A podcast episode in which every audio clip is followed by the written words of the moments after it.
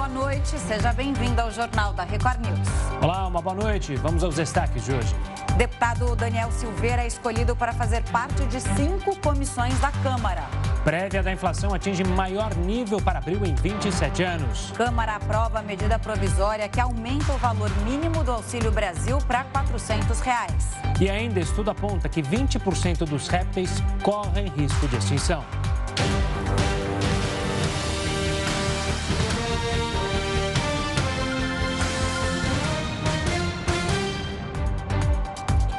A Câmara aprovou o pagamento de 400 reais do Auxílio Brasil para além de 2022.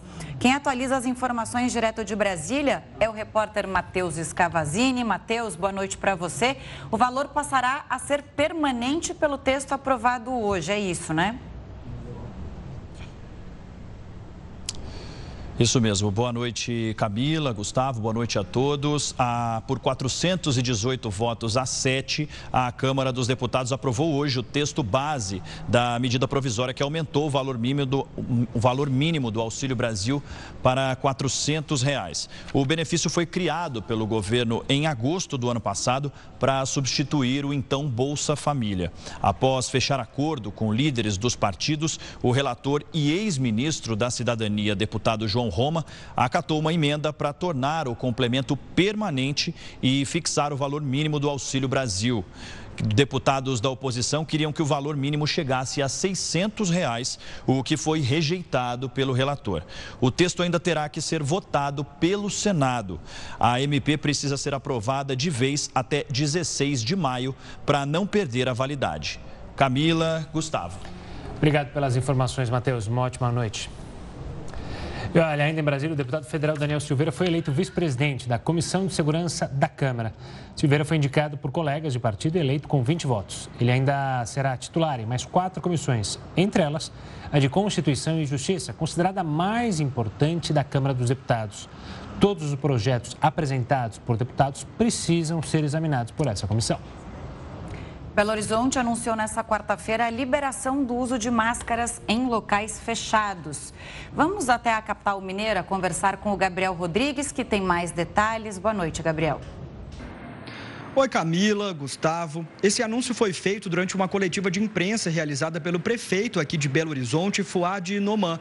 Ele fez questão de reafirmar que a pandemia da Covid-19 ainda não acabou e que os protocolos de segurança ainda precisam ser respeitados.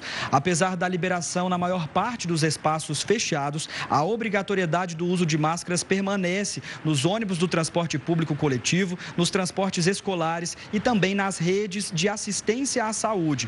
Em eventos, teatros, táxis ou carros de aplicativo, essa proteção vai ser facultativa. Outra mudança que foi anunciada pelo chefe do executivo é o fim da exigência de um teste negativo para a Covid-19 ou da apresentação do cartão de vacinação na entrada de eventos. A data para esse fim da obrigatoriedade ainda não foi anunciada. Camila, Gustavo. Os hospitais de São Paulo registraram alta de crianças internadas por doenças respiratórias não causadas pela Covid-19. Para entender mais sobre isso, o Jornal da Record News recebe Francisco de Oliveira Júnior. Ele é infectologista e gerente médico do Sabará, Hospital Infantil. Boa noite, doutor. Obrigado pela participação aqui conosco. O quanto que a gente tem que ficar alerta com isso? É um dado preocupante ou é algo que vem na esteira da volta às aulas presenciais? Como que a gente pode analisar isso? É, esse aumento de, de, doenças respiratórias que a gente está vivenciando agora é uma situação que acontece todos os anos, né? ou pelo menos acontecia até o início da pandemia da Covid-19. Né? Então, por conta do próprio recolhimento, do distanciamento social, da suspensão uh, das aulas, enfim, de todas aquelas medidas não farmacológicas para reduzir o risco da transmissão da Covid-19, o que a gente viu também por tabela, né, por consequência, foi a redução da, da circulação de outros vírus respiratórios. Então, nos anos de 2020 e 2021, a gente não teve esse comportamento natural que os vírus é, costumam ter com esse período que nós chamamos de período sazonal, que é um período normalmente que vai do final de fevereiro, início de março, até o mês de abril e maio onde os vírus é, respiratórios costumam circular com maior intensidade e principalmente é, entre as crianças. Então, é uma situação, vamos dizer assim, esperada, né? A gente tem um aumento da, da, da circulação de vírus durante essa, essa, esses meses do ano, né? Durante o, o, a estação do outono, mas esse ano ela está vindo particularmente forte. É possível que esse aumento que a gente está vendo esse ano seja o resultado desses dois anos de distanciamento em que as crianças tiveram menos contato entre si e tiveram menos possibilidade de adquirir é, imunidade, que é o que acontece normalmente após exposições repetidas aos vírus que circulam habitualmente. Doutor, para a gente entender, foi mais ou menos o que aconteceu com aquele surto de H3N2, né, é, que atingiu adultos principalmente. É, o, o, vírus fazia tempo que não circulava, nem tinha imunizante por, por conta disso, justamente por causa da pandemia. E aí as pessoas ficaram doentes e o vírus fica um pouco mais forte. É o que está acontecendo com as crianças agora? Tem vacina? Não tem vacina? E o que os pais devem fazer? Certo.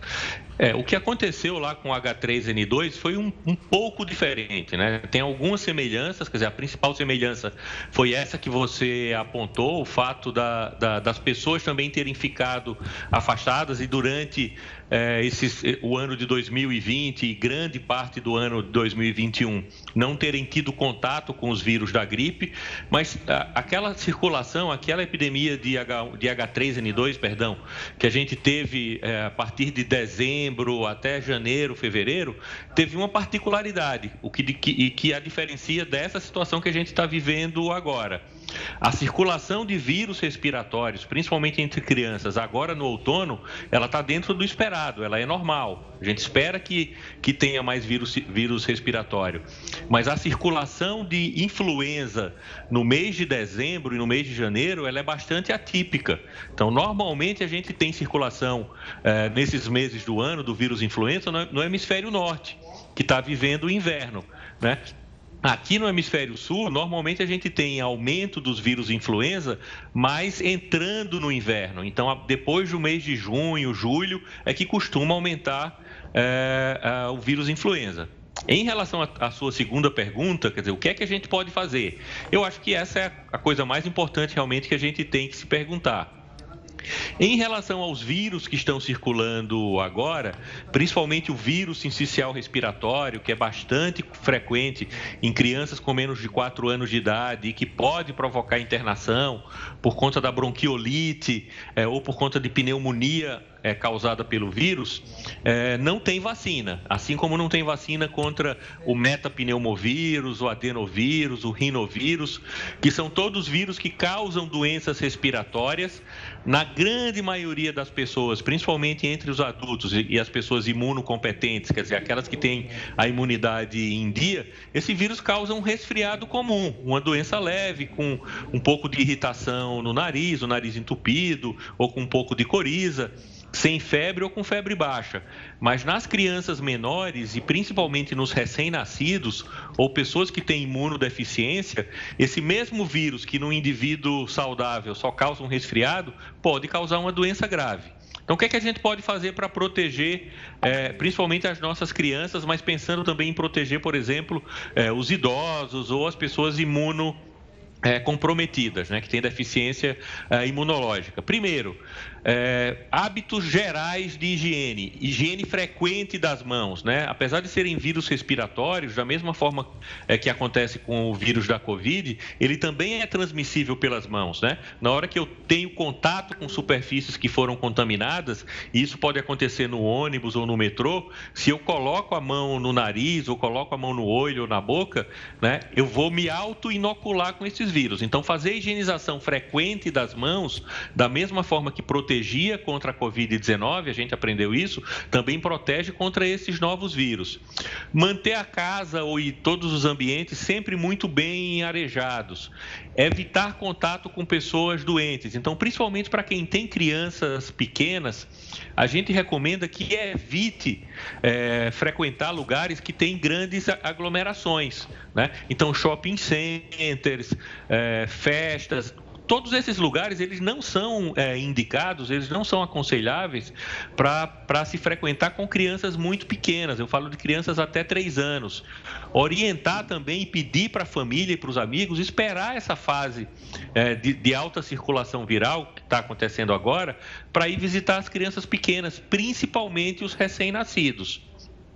E uma coisa muito importante que a gente precisa lembrar para todas as, as, famílias e que a gente aprendeu também durante a pandemia, que a gente espera que seja um, um aprendizado que fique, é não mandar para a escola as crianças que estão com sintomas respiratórios.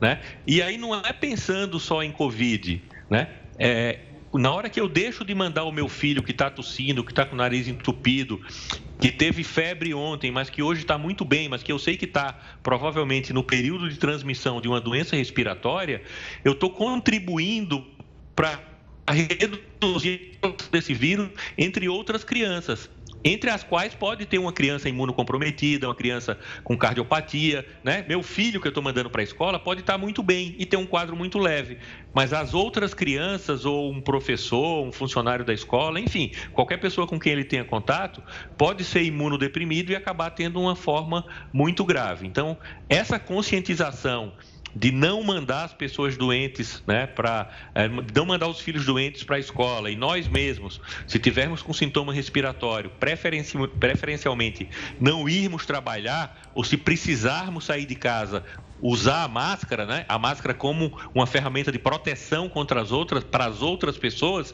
é muito importante para a gente reduzir a circulação desses vírus e conseguir passar com um pouco mais de tranquilidade por esse período é, sazonal com alta circulação de doença respiratória. Doutor, você falou quando não mandar as crianças para a escola. Mas e quando mandar as crianças para o hospital, ou melhor, quando levá-las para o hospital? Porque essa é uma grande dúvida dos pais, né? Será que eu devo levar agora? Porque lá no hospital vai ter mais vírus, né? É, é o momento exato, passo muito da hora e aí a criança agrava o quadro dela. Qual é o melhor momento para levar uma criança para o hospital vendo que ela está com esse resfriado, pegou possivelmente um vírus? Excelente pergunta. É, é, é, muito importante a gente orientar as famílias em relação a, essa, é, a esse momento. Quer dizer, a gente. não é qualquer quadro respiratório que vai fazer com que eu tenha que levar o meu filho, enfim, a minha criança para a escola. É, então, o momento exato, né, ou o momento ideal para levar para a escola, ou, perdão, levar para o pronto-socorro, ou levar para o médico. Tá? Então, essas, as crianças elas precisam ser levadas para uma avaliação médica se elas começam a apresentar algum sintoma de desconforto respiratório, ou principalmente no caso das crianças pequenas, se essa criança fica muito é, hipoativa, quer dizer, ela ela para de se eh, de ter a, sua atividade normal. No caso da criança, no caso do bebê, é aquele bebê que, que aumenta é, o número de horas que fica dormindo, que fica molinho, né, que deixa que quando os, os, pais ou os familiares brincam com ele, ele reage de uma forma é, mais fraca, é que ele começa a diminuir a aceitação alimentar, ele não pega mais o peito materno, não pega a mamadeira começa a ter sinais de desidratação, por exemplo, uh, chora, mas não produz lágrima, ou diminui o volume urinário, ou, ou a urina se torna muito concentrada, isso é um sinal de agravamento. E aquela criança que tem o, o que a gente chama de desconforto respiratório. Como é que eu consigo perceber que meu filho tem desconforto respiratório? Então a gente caracteriza isso como uma criança que está fazendo força né, para respirar, que ela não respira normalmente. Normal, é, habitualmente a frequência respiratória, quer dizer, o número de vezes com que a criança respira, ele aumenta, né, então ela fica um pouco mais é, ofegante e ela utiliza a musculatura, tanto a musculatura aqui da região do pescoço, quanto a musculatura das costelas, e a gente percebe uma retração daquele espaço entre as costelas, é, para poder é como se ela tivesse fome de ar. Então ela utiliza, ela faz esse esforço respiratório para ela conseguir é, receber todo o ar que ela precisa. Num estágio mais avançado, né, os pais, é, o ideal é não chegar, né, não deixar chegar nesse estágio, mas no estágio mais avançado, os pais podem perceber que a criança fica com os lábios arroxeados ou a ponta dos dedos arroxeada. Então, isso já significa é, que existe um comprometimento pulmonar importante, que o pulmão não está sendo capaz de fazer aquela troca entre o oxigênio e o gás carbônico. E essa criança precisa ser levada para o pronto-socorro, porque muitas vezes ela vai precisar de uma hidratação, eventualmente vai precisar é, de receber oxigênio terapia. Né? Então, essa criança precisa de cuidados médicos, não necessariamente vai precisar ser internada, mas em alguns casos precisa para ficar algumas horas ou dias com, com recebendo oxigênio, mas a família vai receber a orientação necessária para como manter essa criança mais confortável, hidratada e ela passar né, por aquele período habitual da doença, porque na maioria das vezes essas doenças respiratórias também não tem tratamento é, específico, né? Desses vírus, a maioria, com exceção é, do vírus influenza, do vírus da gripe, você não tem um medicamento antiviral específico que possa ser dado para acelerar o processo de cura.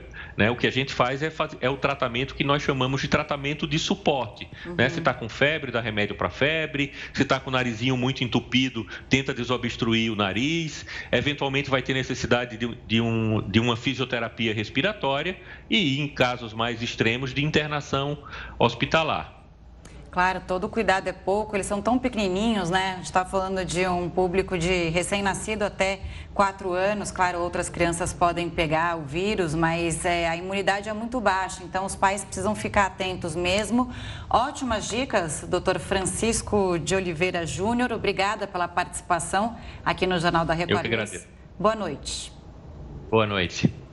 Representantes do WhatsApp se encontraram hoje com o presidente Jair Bolsonaro e o ministro das Comunicações, Fábio Faria.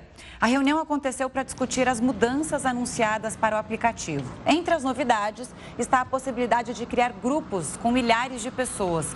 Representantes do WhatsApp deixaram claro que a decisão de disponibilizar essas novas resoluções após o período eleitoral foi tomada exclusivamente pela empresa e que não houve nenhum acordo com o TSE. E a prévia da inflação para abril subiu 1,73%, maior índice para o mês em 27 anos. O Jornal da Record News volta já já para falar sobre isso.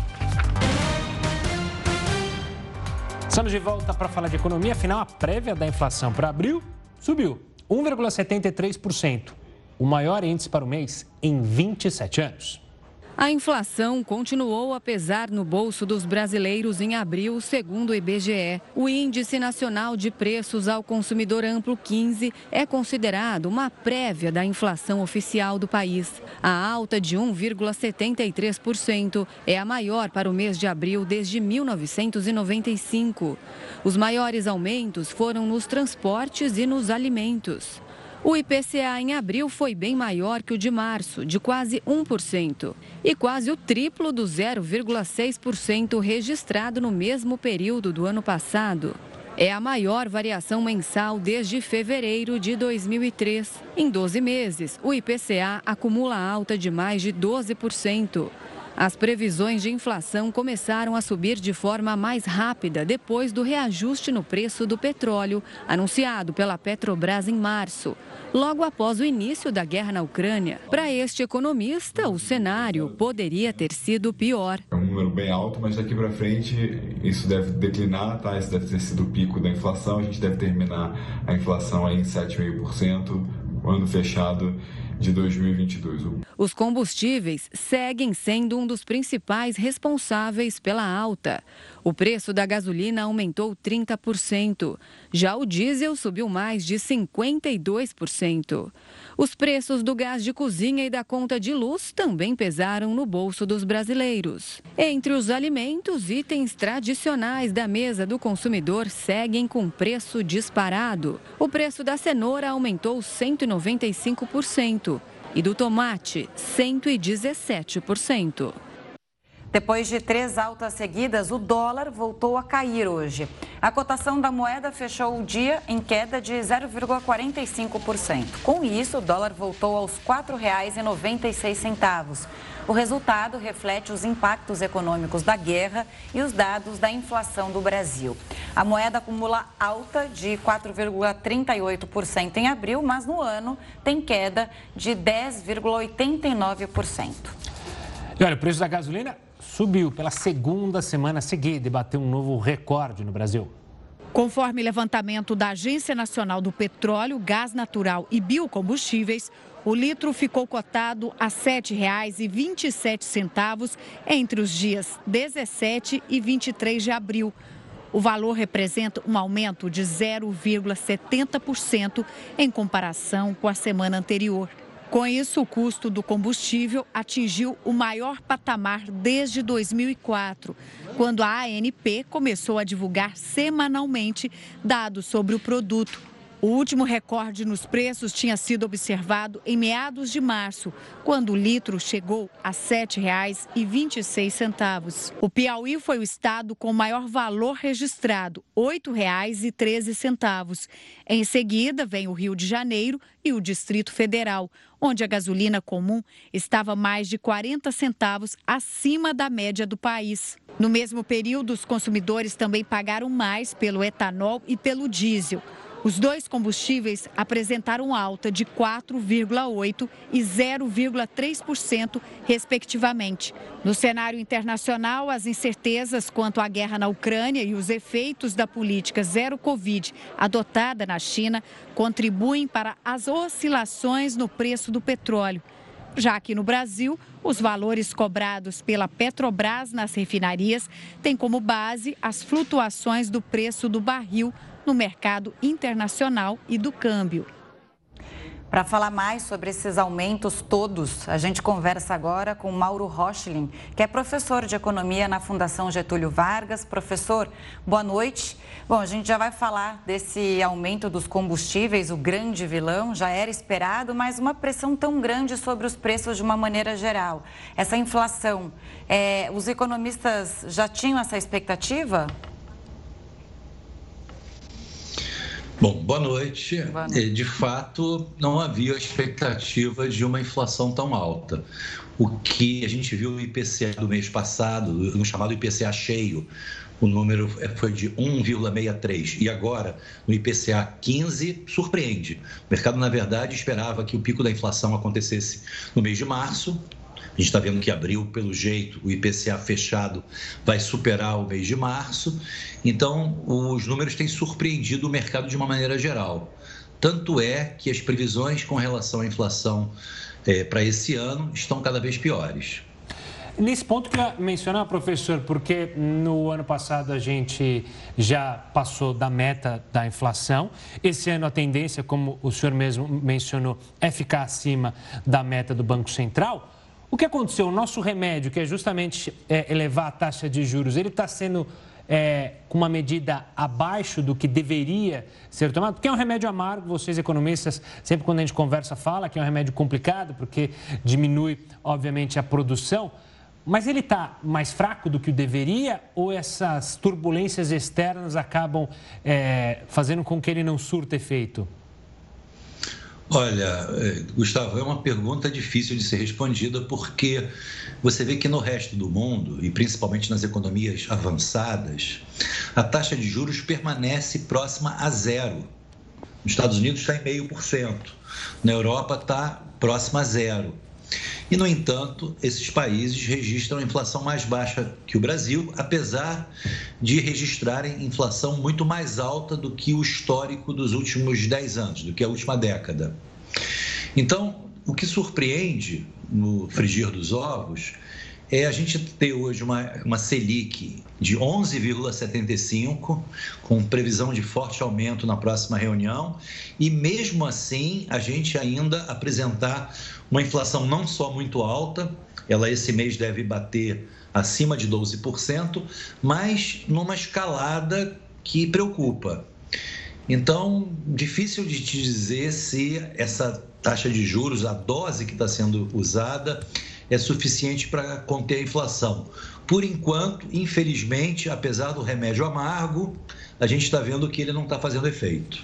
Até porque né, não tem tempo para essa guerra acabar, né? não tem, mesmo Putin hoje disse que vai é, persistir no seu objetivo incondicionalmente hoje, e aí a gente vê um problema de oferta e com uma demanda sempre crescente, né, pelos produtos e tudo.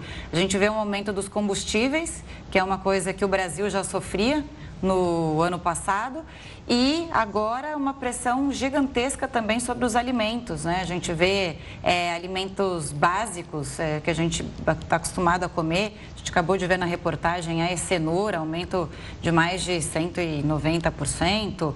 Tomate também, né? Voltou a ser o grande vilão nisso, derivados de leite. Enfim, está cada vez mais difícil para a população. Verdade. A gente tem uma combinação muito ruim a gente vê que, por exemplo, commodities energéticas e metálicas têm subido fortemente, mas também as, as commodities agrícolas, com agravante de que no Brasil hortifrutis também têm se tornado mais caro, mais caros. A gente viu que, como você falou, tomate e cenoura subiram de forma impressionante, para dizer o mínimo, e isso só vem somar forças negativas para dificultar ainda mais o cenário inflacionário. Mas importante a gente observar que tem um componente aí que não diz respeito só ao Brasil. Esse componente é justamente a pressão de oferta que você citou, pressão de custos pelo lado da oferta, commodities mais caros, tanto metálicas como agrícolas, e isso faz com que no mundo todo os preços estejam mais altos. No Brasil, o agravante é que tivemos recentemente uma crise hídrica, aliás, que agora, daqui para frente, deve arrefecer, a gente vai ter a retirada da bandeira vermelha, o que deve ajudar o indicador de inflação de maio, mas de toda maneira, a inflação está muito disseminada. Esse é um outro problema que a gente tem que estar tá muito atento. Você veja que não é alguma coisa relativa só a transporte e alimentos, que foram de fato os grupos inflacionários que mais aumentaram. Você tem hoje todos os grupos sofrendo aumento de preços, portanto, o problema é mais grave, já que a disseminação do aumento de preços é muito maior. Uma pena. Professor, o que eu acho que deve ser difícil e entrar na cabeça das pessoas, principalmente quem está assistindo a gente, quando a gente fala de agricultura, a gente pensa no Brasil, o Brasil é um dos maiores produtores. E aí fica até um contrassenso. Como nós, que somos um dos maiores produtores de alimento do mundo, sofremos tanto com o preço alto? Existiria alguma maneira, não sei se intervencionista ou não, do ponto de vista econômico, mas o governo tentar arrefecer, porque a comida é essencial para a população do país e é onde que mais pesa no bolso. Até a, a gasolina, você dá um jeito ali, ó. Vou fazer uma carona, é, vou parar de. vou vender meu carro. Agora, comer, você não tem o que fazer. Se aumenta o preço, fica desesperador para o brasileiro. Olha, as experiências que a gente teve com controle de preços, infelizmente, foram as piores possíveis. Essas experiências, elas acabaram é, fazendo com que ou faltasse o alimento ou o preço se tornasse muito mais caro depois que o controle foi extinto. Essa é a nossa experiência. Tivemos planos de controle inflacionário que se valeram de, desse tipo de mecanismo, congelamento de preços, controle de preços, regulação de preços, e no final o que a gente via é que os preços aumentavam mais do que no período anterior. Então, a experiência de controle de preços não me parece uma boa ideia, haja vista a experiência que nós temos. Uma outra possibilidade, para a gente poder aqui especular a respeito, seria pensar em estoques reguladores. Infelizmente, a experiência do Brasil também não é boa quanto a isso, porque a gestão desses estoques nunca foi muito bem feita. Na verdade, essas, e quando aconteceu de haver é, regula, estoques reguladores por parte do governo, o governo mantendo estoques que eram liberados em momentos de escassez e que eram abastecidos no momento de fartura. E, infelizmente, essa experiência também não se mostrou bem sucedida, seja pela má gestão desses estoques, seja porque o mercado acabou impondo condições muito diferentes daquela que os estoques eram capazes de resolver. Então, infelizmente, as leis de mercado funcionam da maneira que a gente está assistindo e, por vezes, o consumidor é muito penalizado. É o caso nesse momento. Professor, é, pelo menos o passado inflacionário do Brasil serve de alguma coisa para o presente, né? Que é não repetir os mesmos erros do passado. Então, que bom que o Brasil tem é, essa memória de como foi lidar com uma inflação muito alta durante muitos anos aqui no país. Agora, eu queria só para a gente finalizar aqui nessa, nesse componente da infla, dessa prévia da inflação divulgada hoje, divulgada hoje, a história do botijão de gás também, que é outra coisa que preocupa, né? Já é, o preço do botijão já muita, muitas vezes já compõe 10% do orçamento de uma família. É verdade. Eu penso que se a solução for considerar subsídios, a gente falou muito, a imprensa noticiou, economistas debateram muito a respeito de subsídios a combustíveis. Né? Se falou de segurar o preço da gasolina, é claro que alguém paga a conta, e se for o governo pagando a conta, na verdade é o contribuinte que vai estar arcando com esse, com esse ônus, com essa despesa. Mas eu entendo que se tiver que se subsidiar alguma coisa, essa alguma coisa tem que ser aqueles itens mais básicos e consumidos basicamente pelaquela população de menor renda. Então a gente poderia pensar em, em subsídios maiores para gás de cozinha, por exemplo, que eu acho que é um tipo de subsídio muito bem focado. Ele na verdade, vai atender exatamente aquela população mais necessitada. Acho que isso seria uma medida a se considerar de fato. Professor, obrigado pela participação aqui, pela análise nessa situação complicada que a gente está vivendo, não só no Brasil, mas em todo o mundo. Um forte abraço e até uma próxima, professor. Forte abraço para todos. Até. Até, até, até a próxima. E o torcedor argentino detido na Arena Corinthians, acredite se quiser, esse senhor aí. Ele ironizou a prisão por injúria racial logo após deixar a prisão. A gente vai contar os detalhes desse caso aqui no Jornal da Record News. Estamos de volta e a greve dos servidores do Banco Central atrasou a implementação da segunda fase da ferramenta que mostra aquele dinheirinho esquecido em instituições financeiras, que muita gente, né, teve aquela, aquela surpresa, achou que ia ganhar um dinheirão, a hora que viu era um centavo. Bem que você falou, dinheirinho, mesmo. Dinheirinho. O retorno das consultas estava previsto para o dia 2 de maio, mas a nova data ainda não foi informada. O Banco Central acredita que há cerca de 8 bilhões de reais esquecidos, mas na primeira fase do serviço ficaram disponíveis cerca de 4 bilhões para devolução. Olha, o torcedor argentino que foi detido na arena do Corinthians após fazer gestos. É, isso é absurdo. Infelizmente, a gente ainda segue falando sobre situações como essa. Ele foi liberado depois de pagar fiança. O Tiago Gardinari traz agora mais detalhes sobre o caso. Tiago, uma boa noite. O cara de pau, o imbecil, o idiota, enfim, há vários adjetivos para esse cara. Ele ironizou ainda a prisão? e racista, né? O que é o mais pois claro. Pois é, Gustavo, boa noite a você, a Camila, a todos que acompanham o JR News. O Leonardo Ponzo é argentino, tem 42 anos de idade.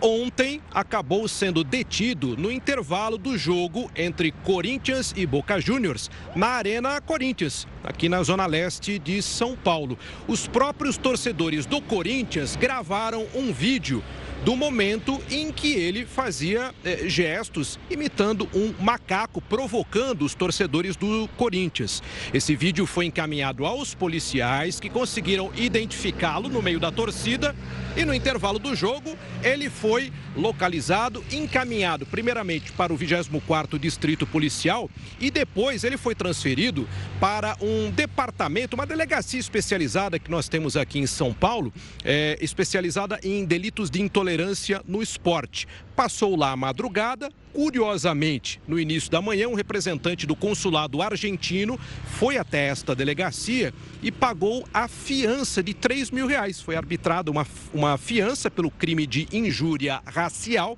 e ele acabou sendo liberado. Mas quando nós pensávamos que a polêmica teria terminado, ela continuou. Isso porque o Leonardo embarcou de volta para a Argentina, mas antes fez uma postagem nas redes sociais com uma frase dizendo que não havia acontecido nada, mas colocou uma figurinha, um emoji de um macaco.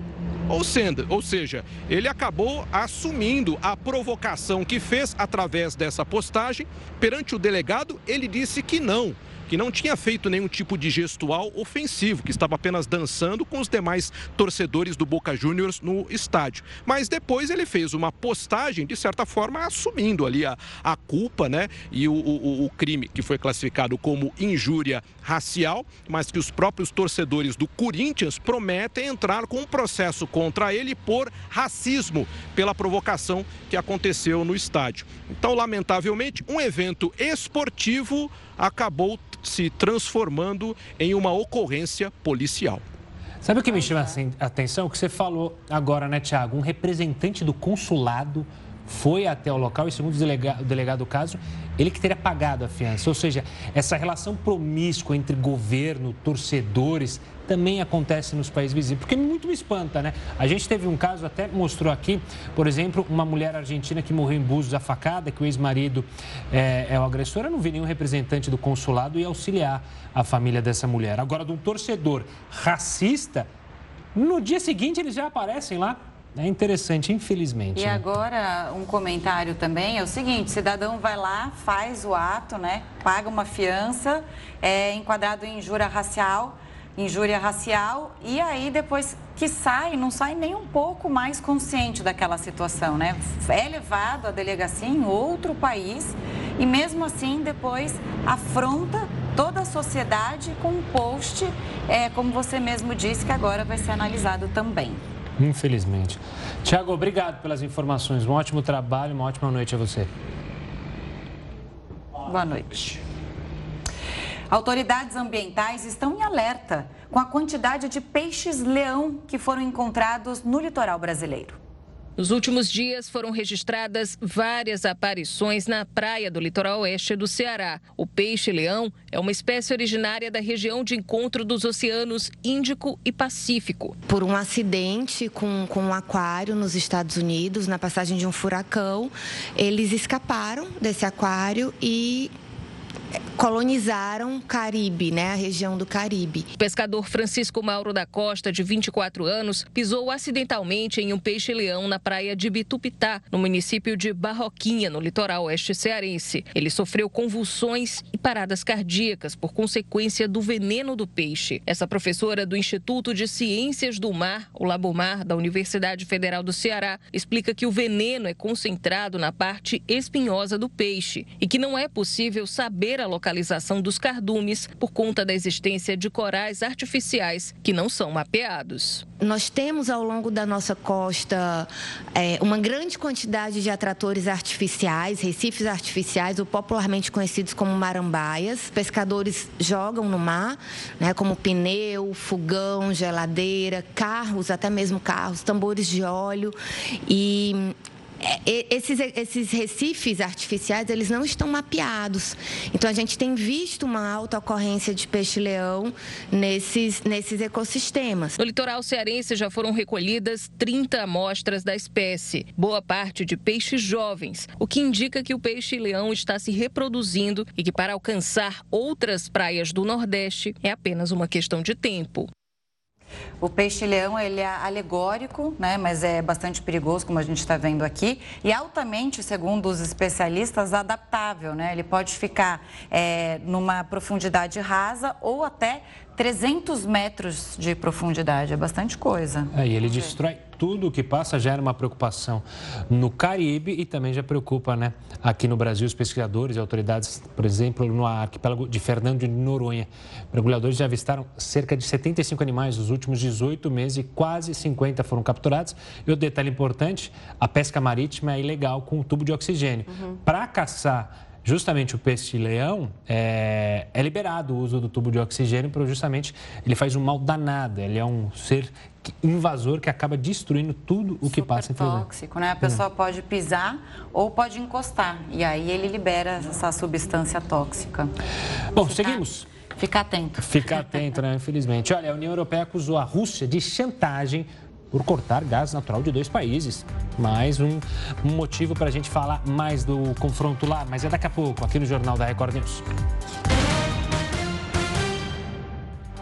Estamos de volta com as atualizações da guerra na Ucrânia. O presidente Putin prometeu que os objetivos da operação militar do país, como ele chama, na Ucrânia, serão incondicionalmente cumpridos.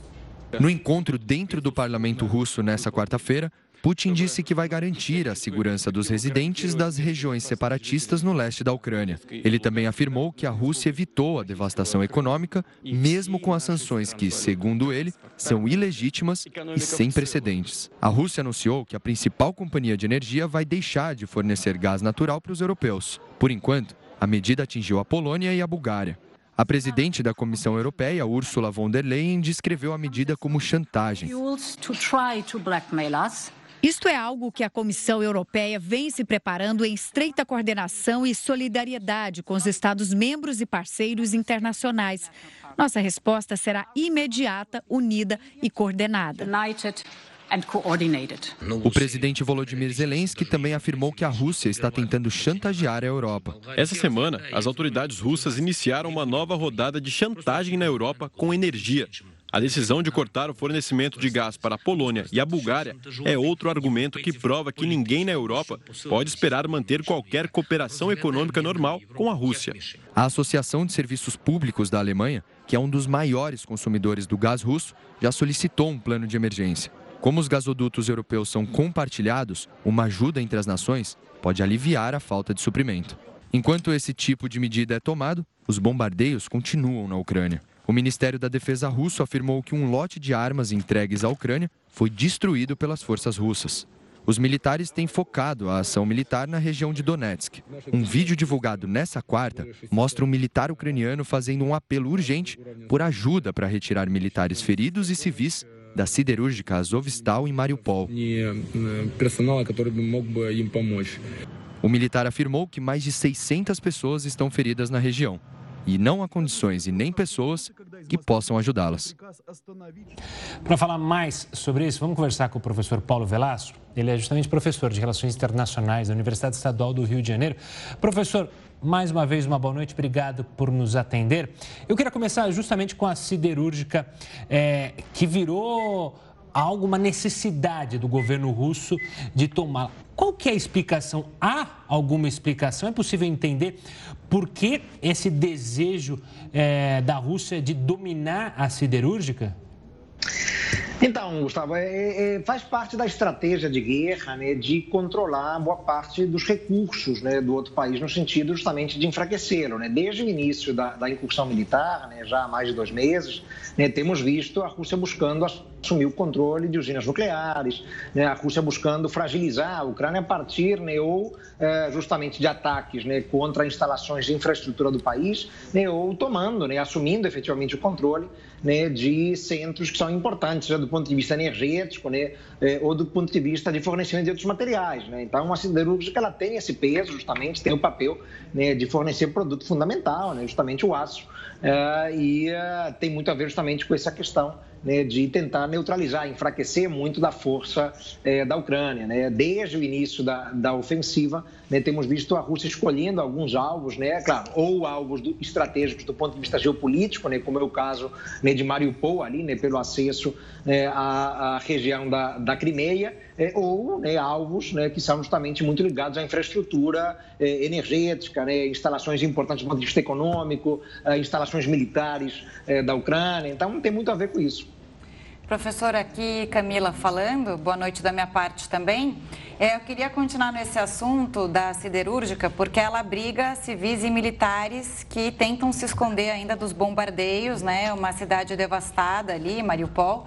É, ora, a Rússia diz que conseguiu tomar a, o, poder da cidade, ora, a Ucrânia e Estados Unidos desmentem. De fato, as pessoas não estão mais conseguindo deixar é, essa região tão atingida e tão bombardeada é, pela Rússia.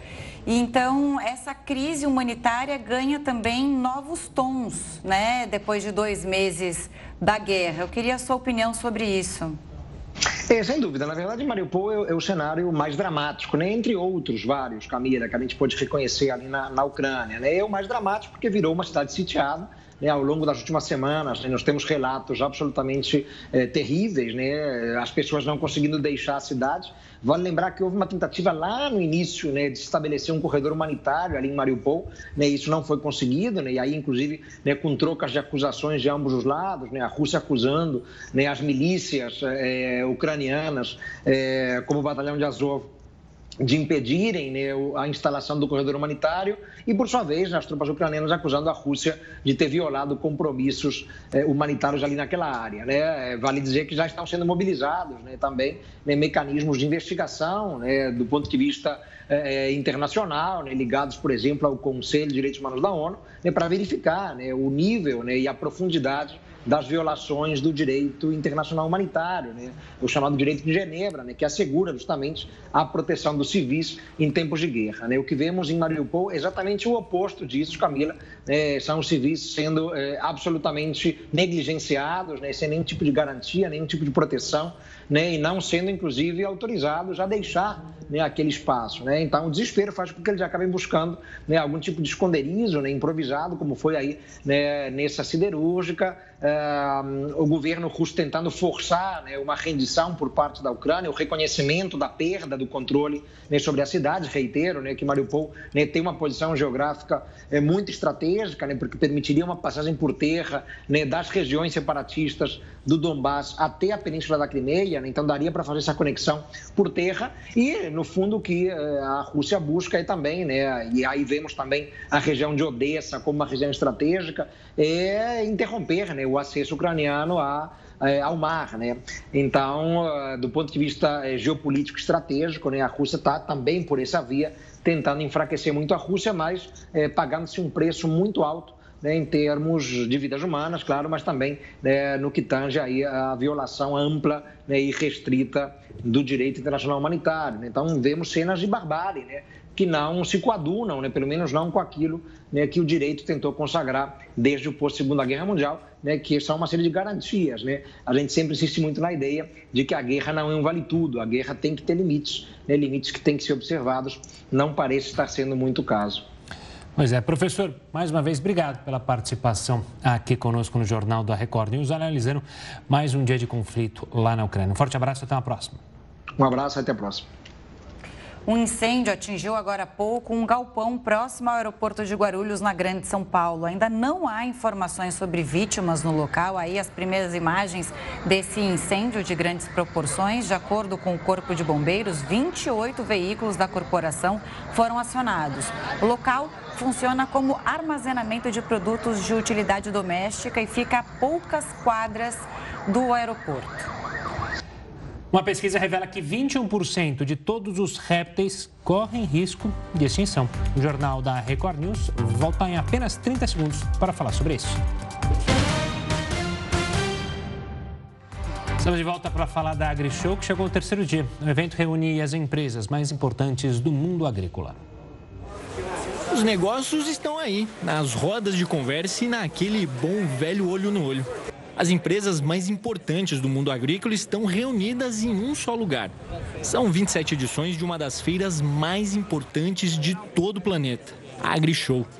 Faz parte de toda essa história essa empresa de equipamentos agrícolas que tem quase 200 anos e está praticamente desde a primeira edição da feira.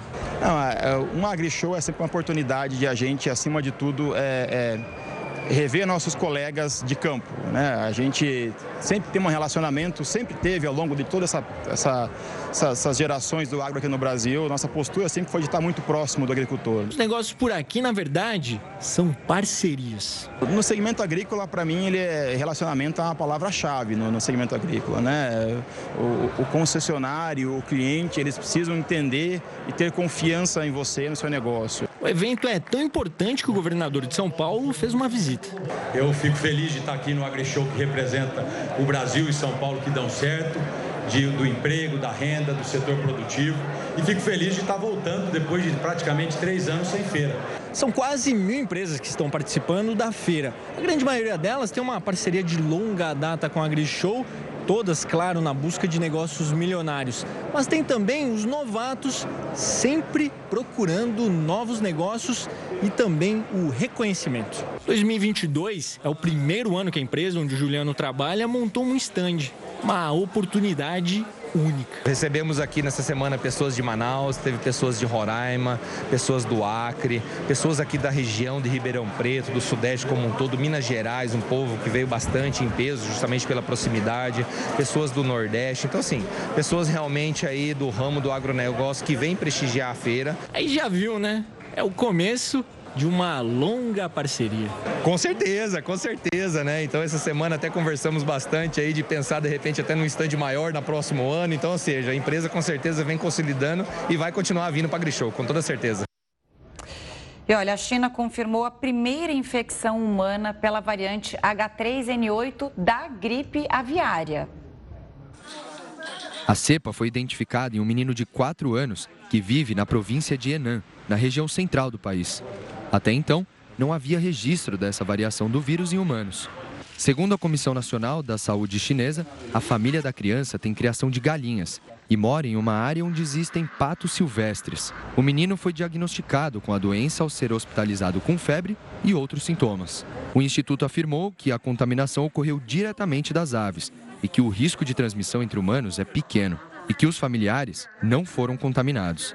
Ainda assim, a comissão recomendou que a população permaneça longe de aves mortas ou doentes e procure tratamento imediato em caso de febre ou sintomas respiratórios. A gripe aviária afeta principalmente aves selvagens e domésticas, mas a cepa H3N8, que está em circulação desde 2002, já contaminou cavalos, cães e focas.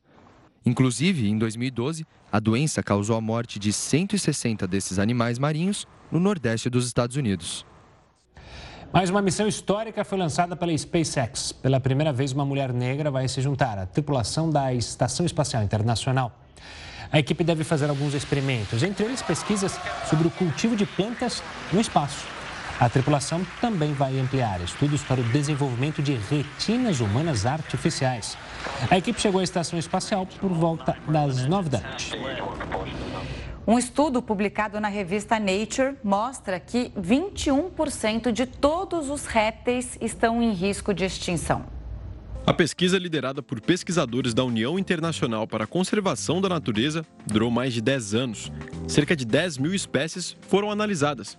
O estudo também verificou a necessidade de adaptação de lagartos, cobras, tartarugas e crocodilos. E o resultado é assustador. Cerca de duas em cada 10 espécies de répteis do mundo estão ameaçadas de extinção. Os mais ameaçados são os crocodilos e as tartarugas. O estudo também identificou que aqui no Brasil, a jararaca ilhoa, a jiboia amarela e as tartarugas marinhas são os répteis com mais riscos. Esses animais sofrem com as crescentes ameaças de exploração de madeira e também do desflorestamento. A pesquisa publicada na revista científica Nature envolveu mais de 900 cientistas de 24 países e surgiu como uma forma de alerta para a preservação, além de servir como um guia para outros pesquisadores avaliarem as mudanças no risco de extinção desses bichos ao longo do tempo. O Jornal da Record News fica por aqui. Muito obrigada pela companhia. Tenha uma ótima noite. Fique agora bem acompanhado com o News às 10 com a Renata Caetano. Tchau, tchau.